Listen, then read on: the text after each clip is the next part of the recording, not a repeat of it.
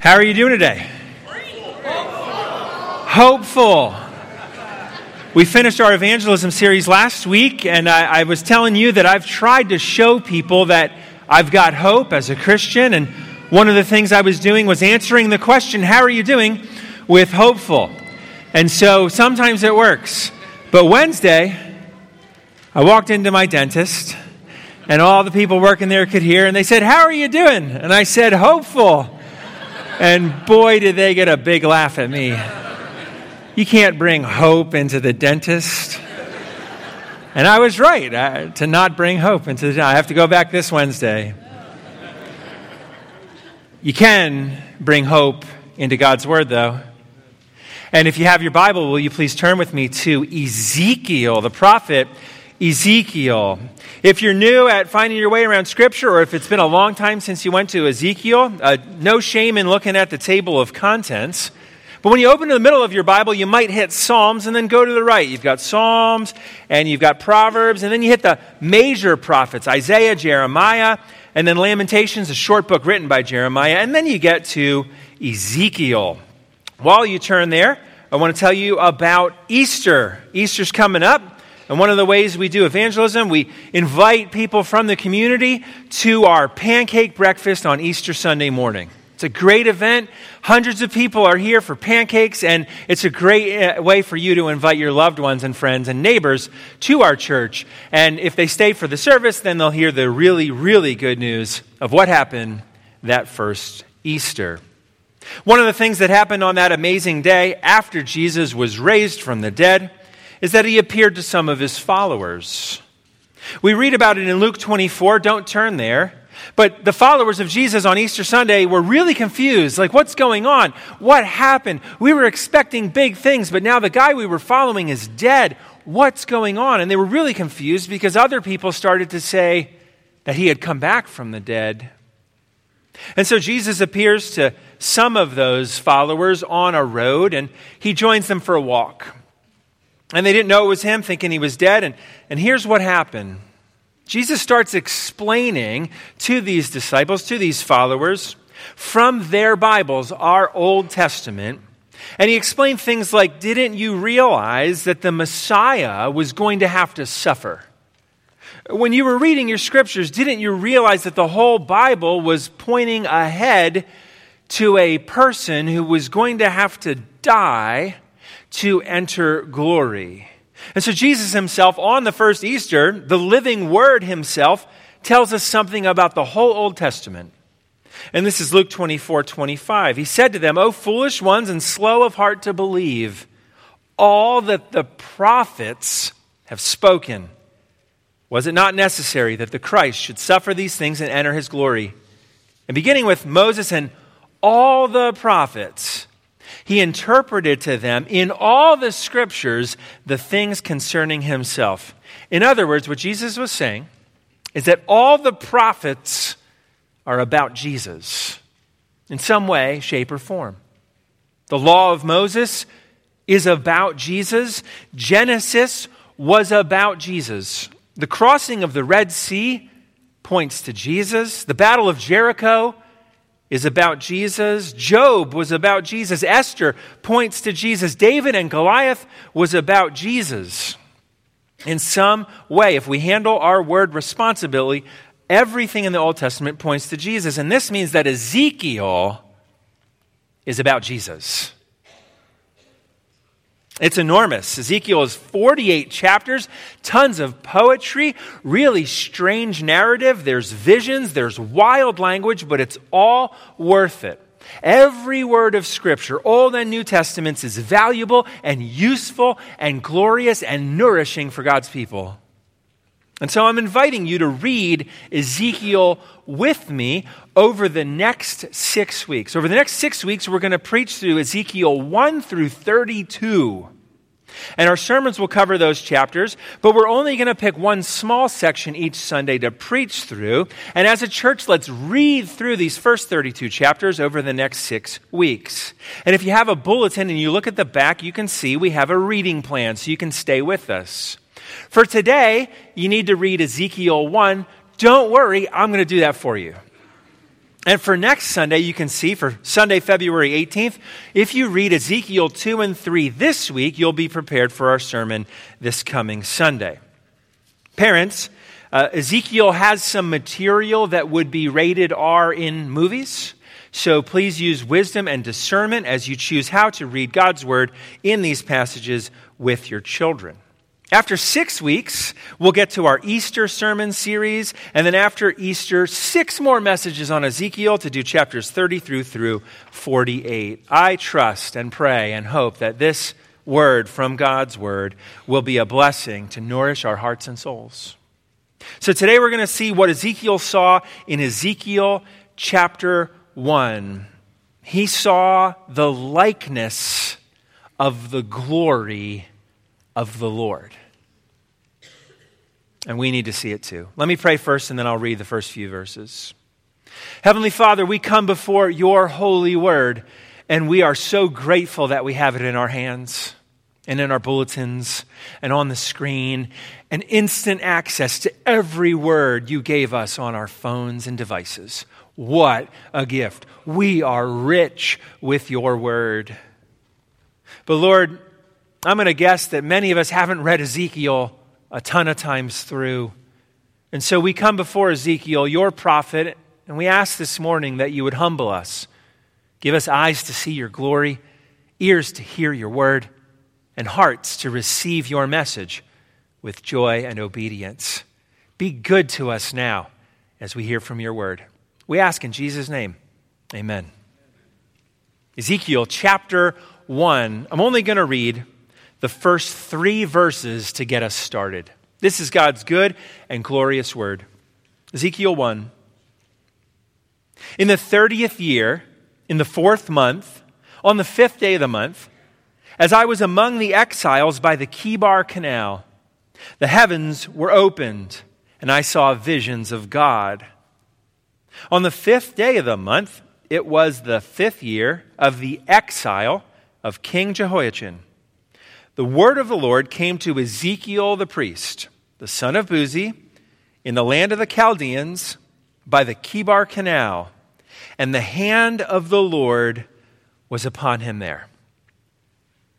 All right, this massive book, 48 chapters, we already get history, geography, and genre in the first three verses. We're only going to spend a moment on each of them. First, there's history. Look back at verse 1 again. In the 30th year, fourth month, fifth day of the month. And then verse 2. On the fifth day of the month, it was the fifth year of the exile of King Jehoiachin. Now, historians can place this exact moment to July 31st, 593 BC. That's not on the test. But we're talking 600 BC. Now, there's two things to note about that. First of all, we're about to spend six straight weeks in a book 2,600 years old, and it's still relevant today. Because God's word is everlasting. There is nothing that has expired here. Every word is profitable, every word is useful. 2,600 years ago. It does not go stale. And second, we need to remember our history. The Babylonian Empire came and took over the southern kingdom in Israel. The northern kingdom was kicked out and sent into exile by the Assyrian kingdom in the 700s BC. And in the 500s BC, the Babylonian Empire came and destroyed Israel and sent everybody into exile. Well, before they officially defeated Jerusalem in 586 BC, the Babylonians took a small group of the best and brightest Israelites and kicked them out first. They left the slave labor and kicked out all the artists and the thinkers and the philosophers and the, the priests and things like that. And Ezekiel was among the first group of Israelites who saw the army come destroy their land, mock their temple, make fun of them, defeat their army, and kick them out. And Ezekiel is sent away, having seen great loss in the land of God. And with the people with their tail between their legs, he's among the first group of exiles. And while they're in captivity, in exile, they're going to hear word later that, oh, Jerusalem has fallen. It's only going to get worse. They were exiles in Babylon. And so, why was Ezekiel, the prophet, sent on a mission to bring this to God's people? And why do we need this word? Well, if you're in exile, in somebody else's land, if you're in a land that's not your home, not your own, if you've lost greatly, then you're asking questions like this. And here's what Ezekiel and his fellow people would have been asking Where is God? Have you ever asked that? I'm sure you have. Where is God? Ezekiel was sent to a people asking that question. Why did God allow this? Does God care about us? What in the world is going on? I thought there was a plan. You need a book like that? You need a message like that? I do. Ezekiel's going to give us good answers to those questions, hard answers, but good answers, which is why, after 2,600 years, it's still so powerful and potent and relevant today. Well, that's the history. Second's geography. Verse 1 again. In the 30th year, fourth month, fifth day, I was among the exiles by the Chebar Canal. We find out from the rest of the book that the Chebar Canal was part of a river system or a canal system in the Babylonian Empire. And the whole point of us knowing this is to remind the reader that they had been kicked out of Israel. This wasn't their canal. They were in a foreign land. They were exiles in another land. And here is something really shocking. Because in chapter 1, we're about to see this vision of the glory of God, and Ezekiel sees the presence of God and the power of God in this vision of God. But he's going to ask, what is God doing here in Babylon? Because all the stuff we're about to see in verse 4 through the rest of the chapter is the image of God's presence that was supposed to be in Israel, that was supposed to be in the temple, that was supposed to be in the Ark of the Covenant. What is God's presence doing all the way by the Chebar Canal in Babylon? Well, the most potent thing to think about is God's presence is going to be with his people no matter where they are. So if you feel like an exile, know that God will be with you. He is not limited by history or geography. Geography can't stop God. And that's our geography lesson. The genres in verse 1. Verse 1 30th year, fourth month, fifth day of the month, I was among the exiles by the Chebar Canal. The heavens were open, and I saw visions of God. Ezekiel is a prophet given God's specific task to go give God's word to the people for a specific time and season in their lives. And he's going to get visions. And when I say visions, I mean this is going to feel like a dream after you had tacos. right? Lots of tacos. This is going to be one of those visions that your mind almost can't wrap your head around.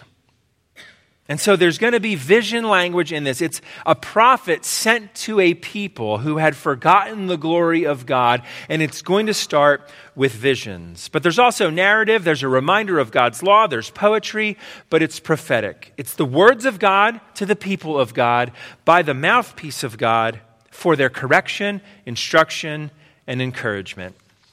Again, it's like dreams, but more vivid and clear. And we're not left to guess about what's going on. Throughout the book, we're going to have an explanation to learn what some of those visions mean. And it's not all visions, but get ready. It's a complex book, it's a beautiful book, and it's a gift from God.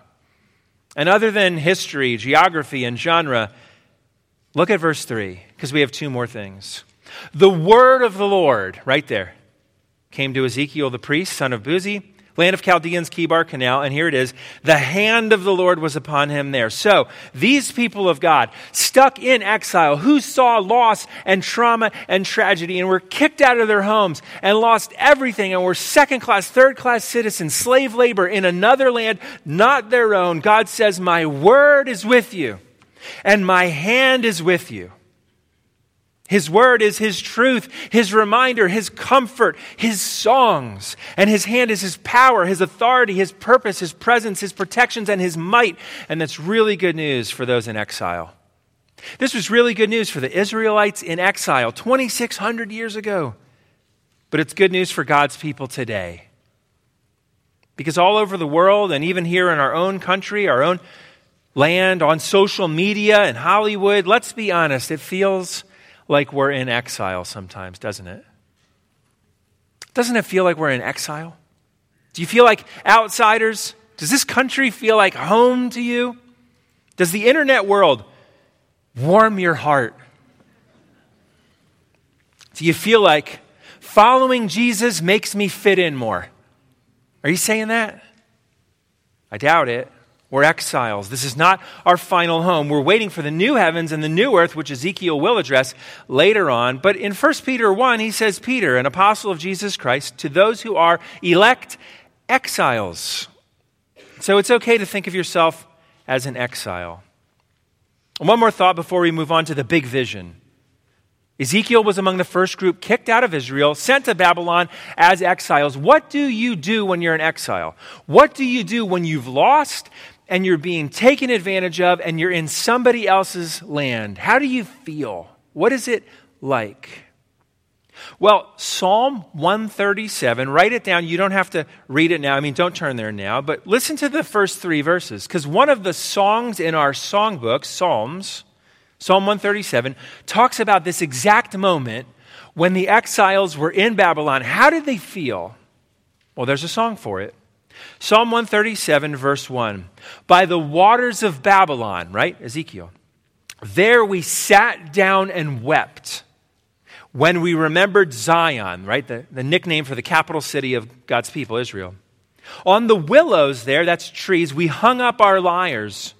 For there our captors required of us songs, and our tormentors mirth, saying, Sing us one of the songs of Zion. You know what they did in exile?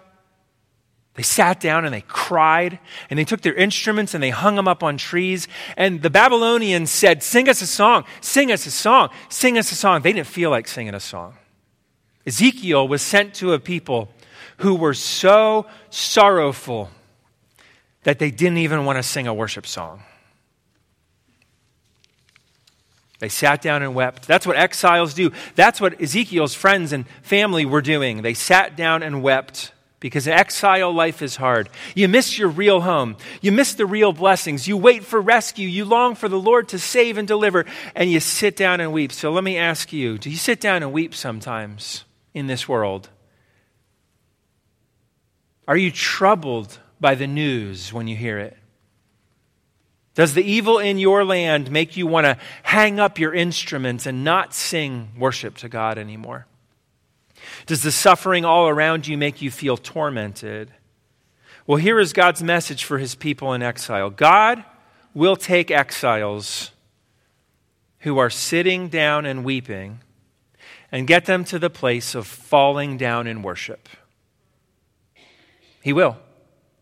God will take his exiles who are sitting down and weeping to a place of falling down in worship. And he does it by starting out with this incredible vision given to Ezekiel that Ezekiel's supposed to go to the people and say, You're not going to believe what I saw, but you need to see it. You need to remember the glory of the Lord. So, we're going to turn now to the vision verses 4 through 28. I'm going to read through it pretty quickly. We'll pause a few times along the way, but prepare now as I read to hear a description of something that you almost can't fathom. All right? Ezekiel 1, verse 4. As I looked, remember it's a vision, like a dream, but he's awake. As I looked, behold, a stormy wind came out of the north, and a great cloud with brightness around it, and fire flashing forth continually. And in the midst of the fire, as it were, gleaming metal. Okay, stop there. Brightness, storm, wind, cloud, fire, glowing metal. I remember once I, I, was at a fireworks display and I saw a child who had never seen fireworks before, and the parent was like, Look, look, look. And the first one goes off, and the kid's like, No! scared to death, right? What is going on here is there's, there's color and movement and light and sky, and it looks like the skies are opening up and it's loud and it's scary. That's what this vision opens with. If you saw this, verse 4, coming through those windows, you're either going to sit there shocked or you're with me running that way. This is power, like a volcanic eruption, but there's more. Verse 5. And from the midst of it came the likeness of four living creatures. All right, pause there four living creatures? No, the likeness of four living creatures. Already, Ezekiel can't even describe what he's seeing. There's something, it's incredible, it's indescribable. I'm going to use words to describe it, but they're going to fall short of what I'm seeing. So the likeness of language is really important. He can barely describe it. Don't go home and try and draw this. Although, if you do and you're an artist, I would like to see what you come up with. Send it to me. So there's a likeness of four living creatures in this vision. Verse 5 continues. And this was their appearance. They had a human likeness.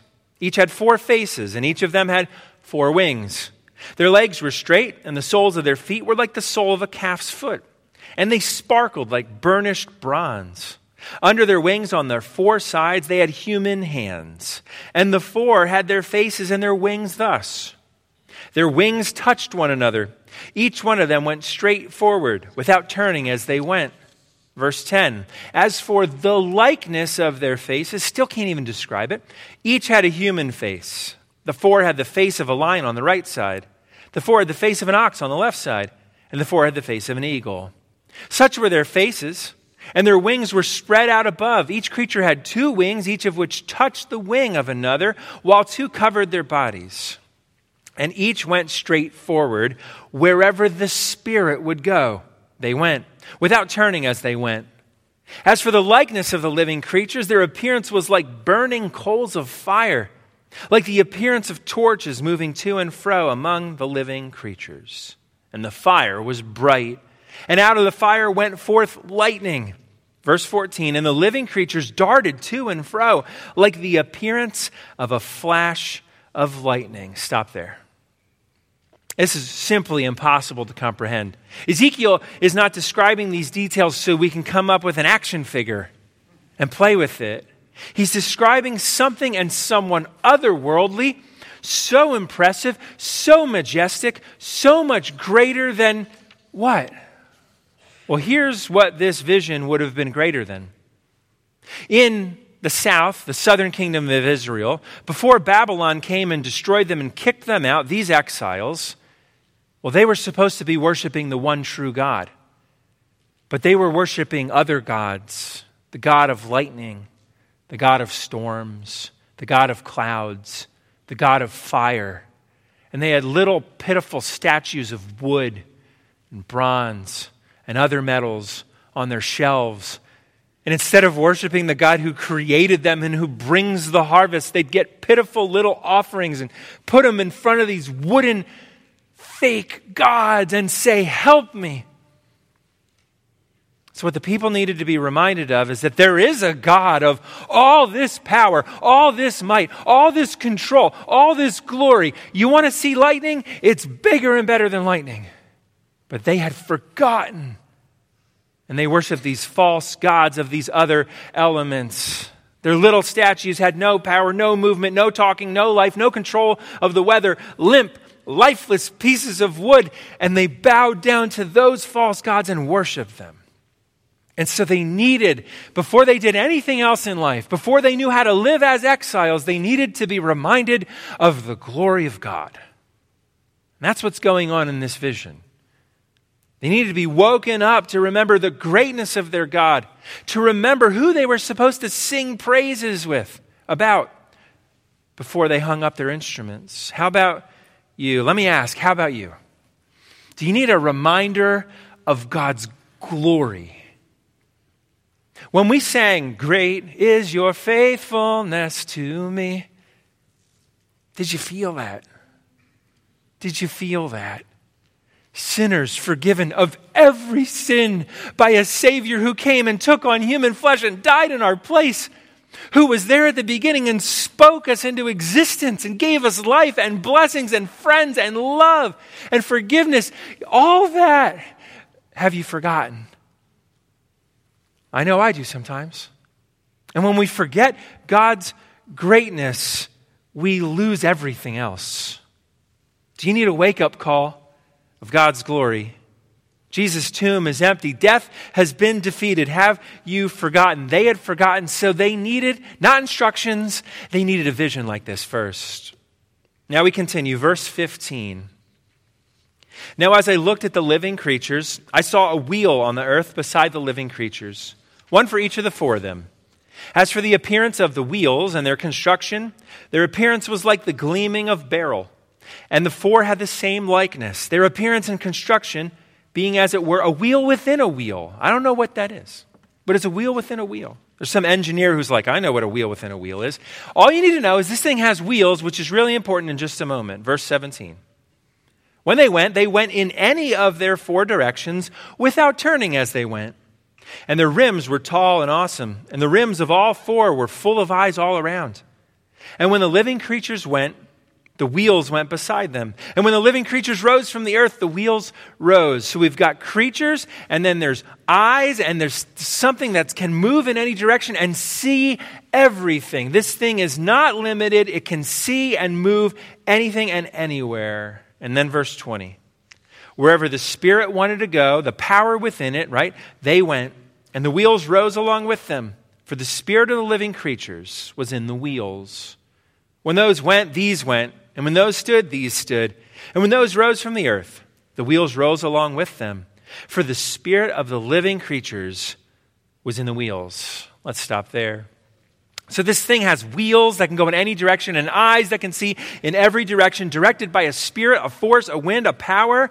That would make an Israelite think of God Himself moving this vision wherever He wants to move it. All right, now verse 22.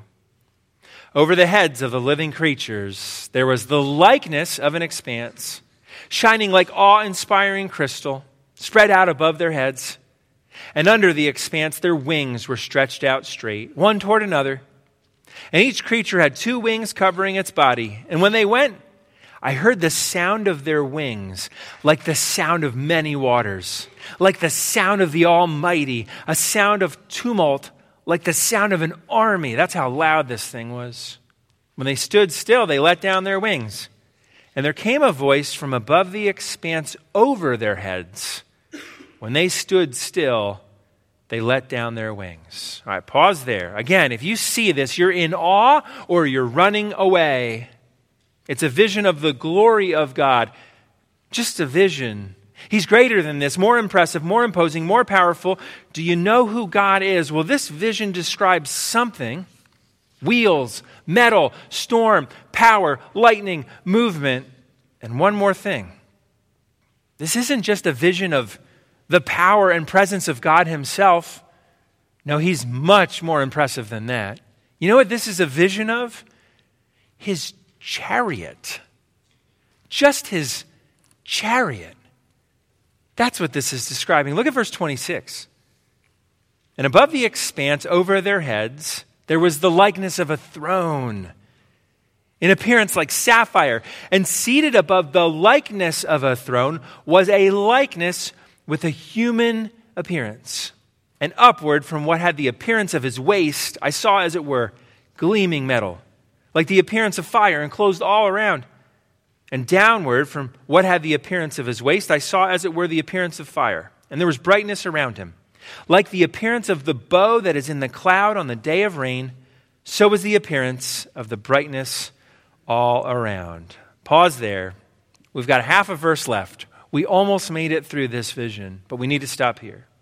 This is a vision of the throne chariot of God not that he has a chariot, because he doesn't need a chariot.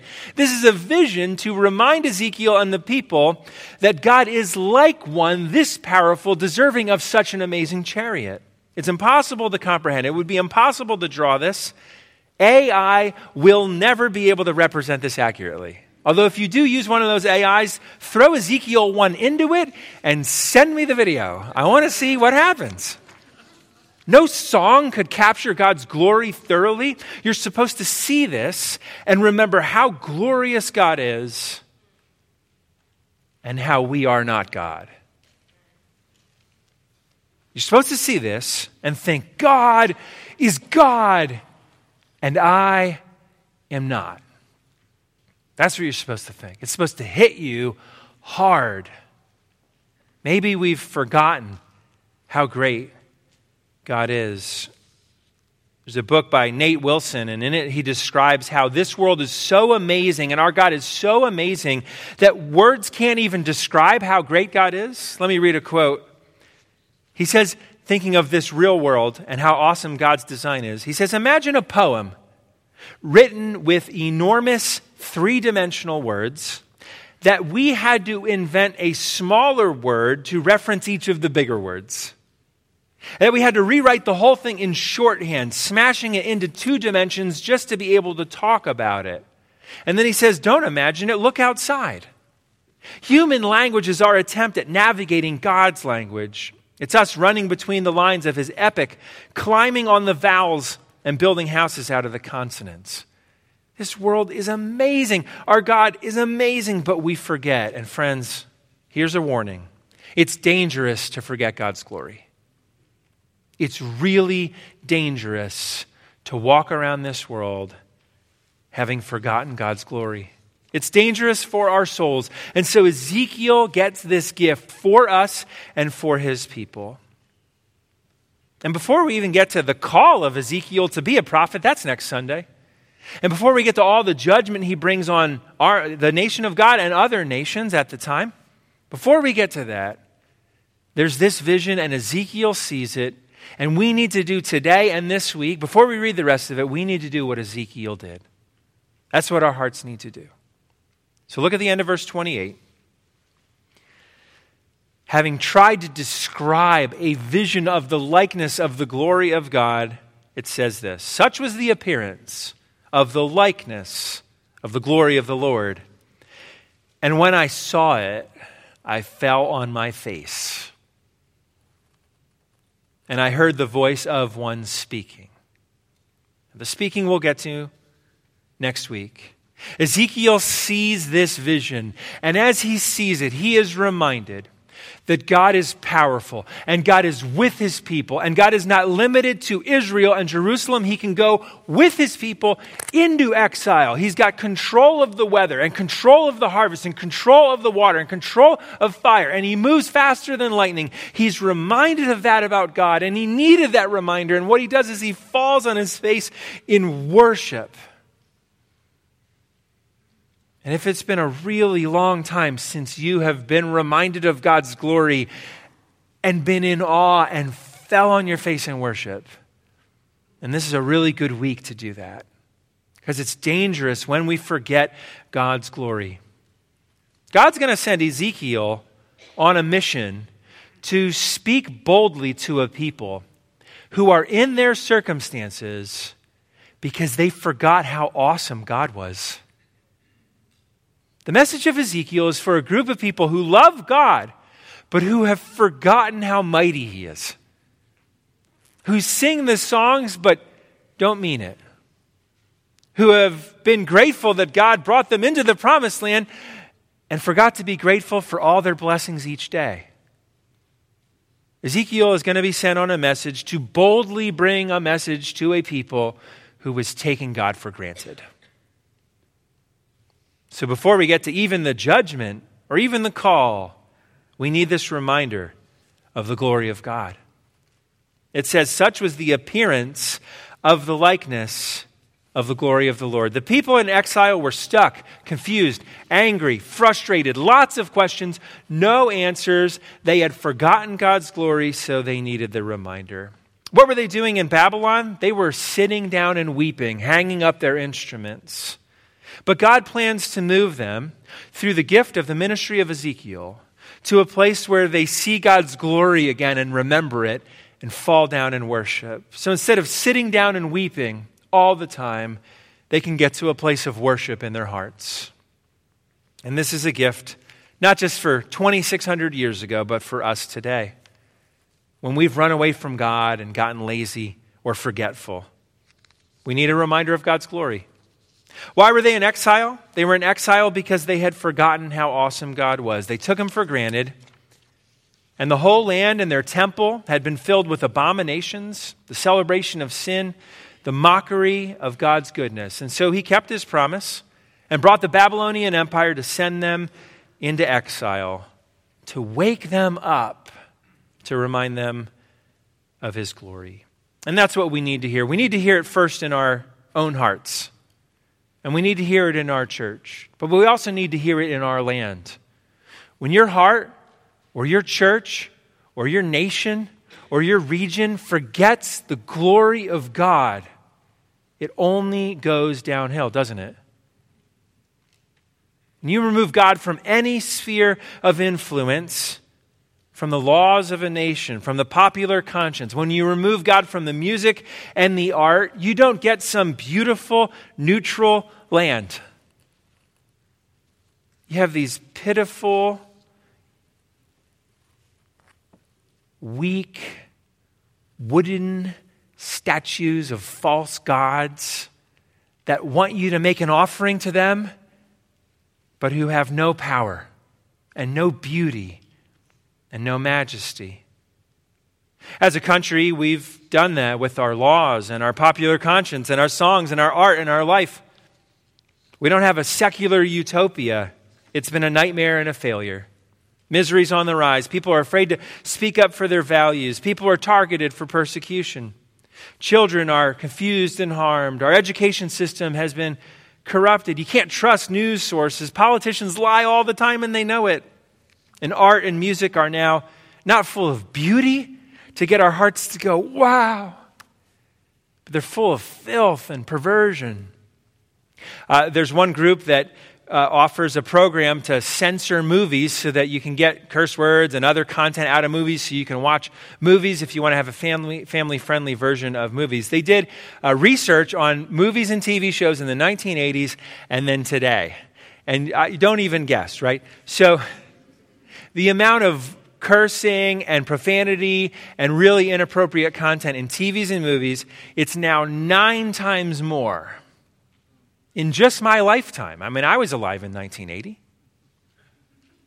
Pornography and drunkenness and immodesty are celebrated and promoted. And here's another disastrous thing people with no wisdom are called influencers.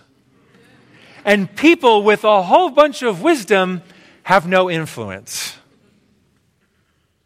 It's the result when a whole land says, God, get out of here.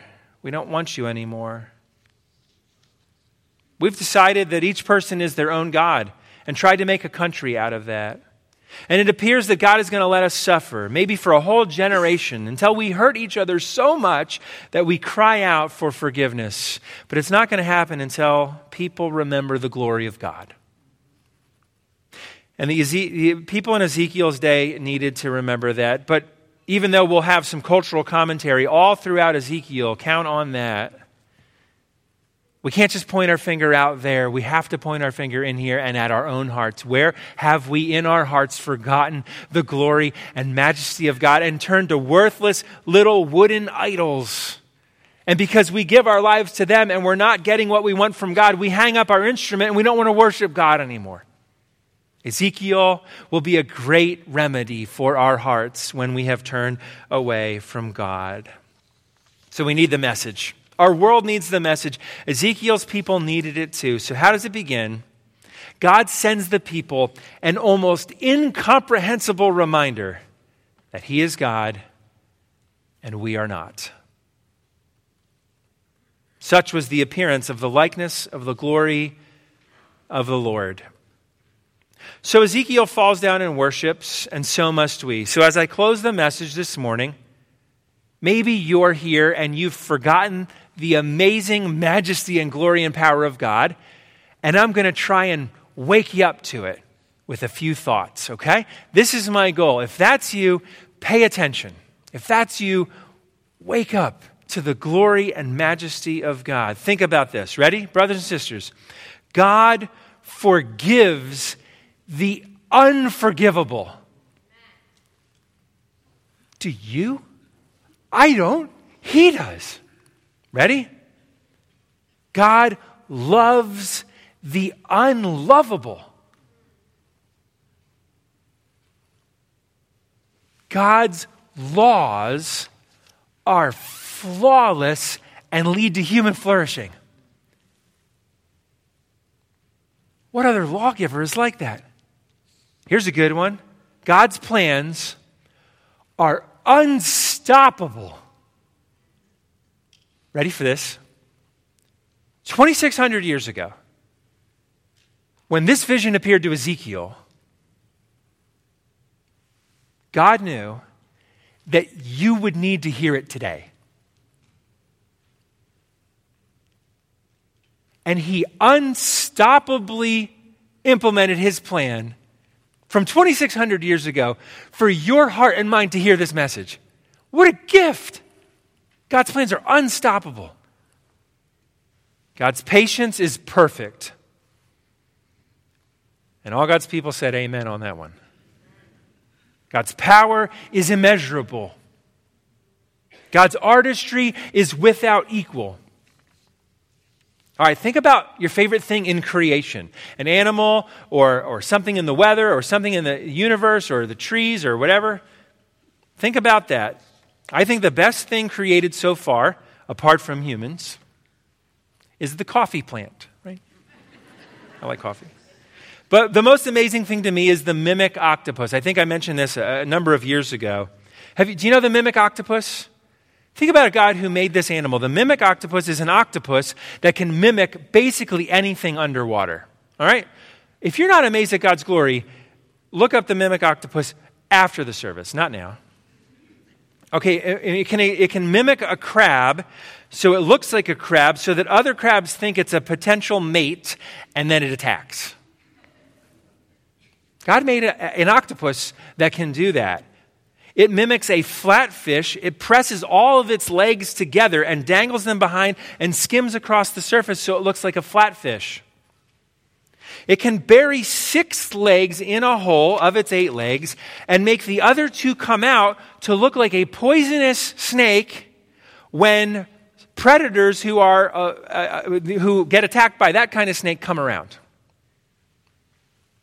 It can change color and shape and size. And my favorite video of the mimic octopus uh, shows it looking like a giant chicken running a race. It takes coral reef as a helmet and hides um, all of its eight legs in, in the helmet and has two legs and it's running across the surface of the water. It looks like a chicken. Are you serious? Have you made anything that cool?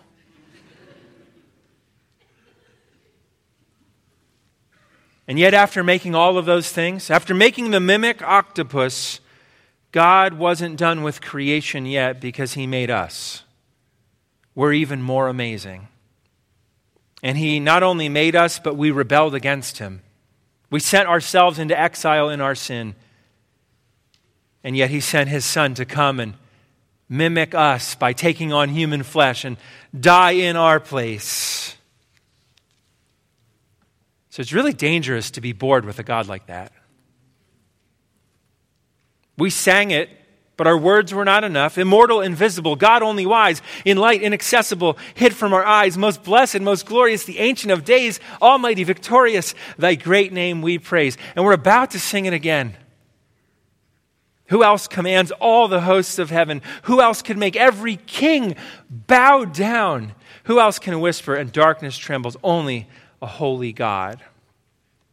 And beyond all that, we have even more of a reason to be in awe of God's glory because we have received the greater appearance of the likeness of the glory of God in Jesus Christ Himself. He was more powerful than this storm chariot from the vision in Ezekiel 1. He came and walked among us, God with us. When his birth was announced, it says, An angel of the Lord appeared to them, and the glory of the Lord shone around them. They were filled with great fear, and the skies opened up. Glory to God in the highest. Hallelujah. But Jesus came so that we could see this glory and be reminded of it. 2 Corinthians 3:18. And we all, with unveiled face, beholding the glory of the Lord, are being transformed into the same image from one degree of glory to another. Brothers and sisters, if God has gotten boring or stale or meh or unimpressive, this is a great week to spend time staring at his glory that you might fall down and worship and be transformed to be more like Christ by grace through faith. Such was the appearance of the likeness of the glory of the Lord. And when I saw it, I fell on my face. May God help us all this week see his glory and fall down and worship. Let me pray. Lord, help us see your glory. Turn our eyes away from lesser things. Help us see your majesty, your beauty, your artistry, and your power. Help us remember that when you sent this vision 2,600 years ago, you made sure we would be here today to hear about it. Help us be so grateful for that truth. Help us see your glory even in that. You made sure we wouldn't miss it. You're such a good and powerful God. This week, Lord, help us fall down in worship, having seen your glory, as we consider what you've done for us through Jesus Christ our Lord. In his name we pray. Amen.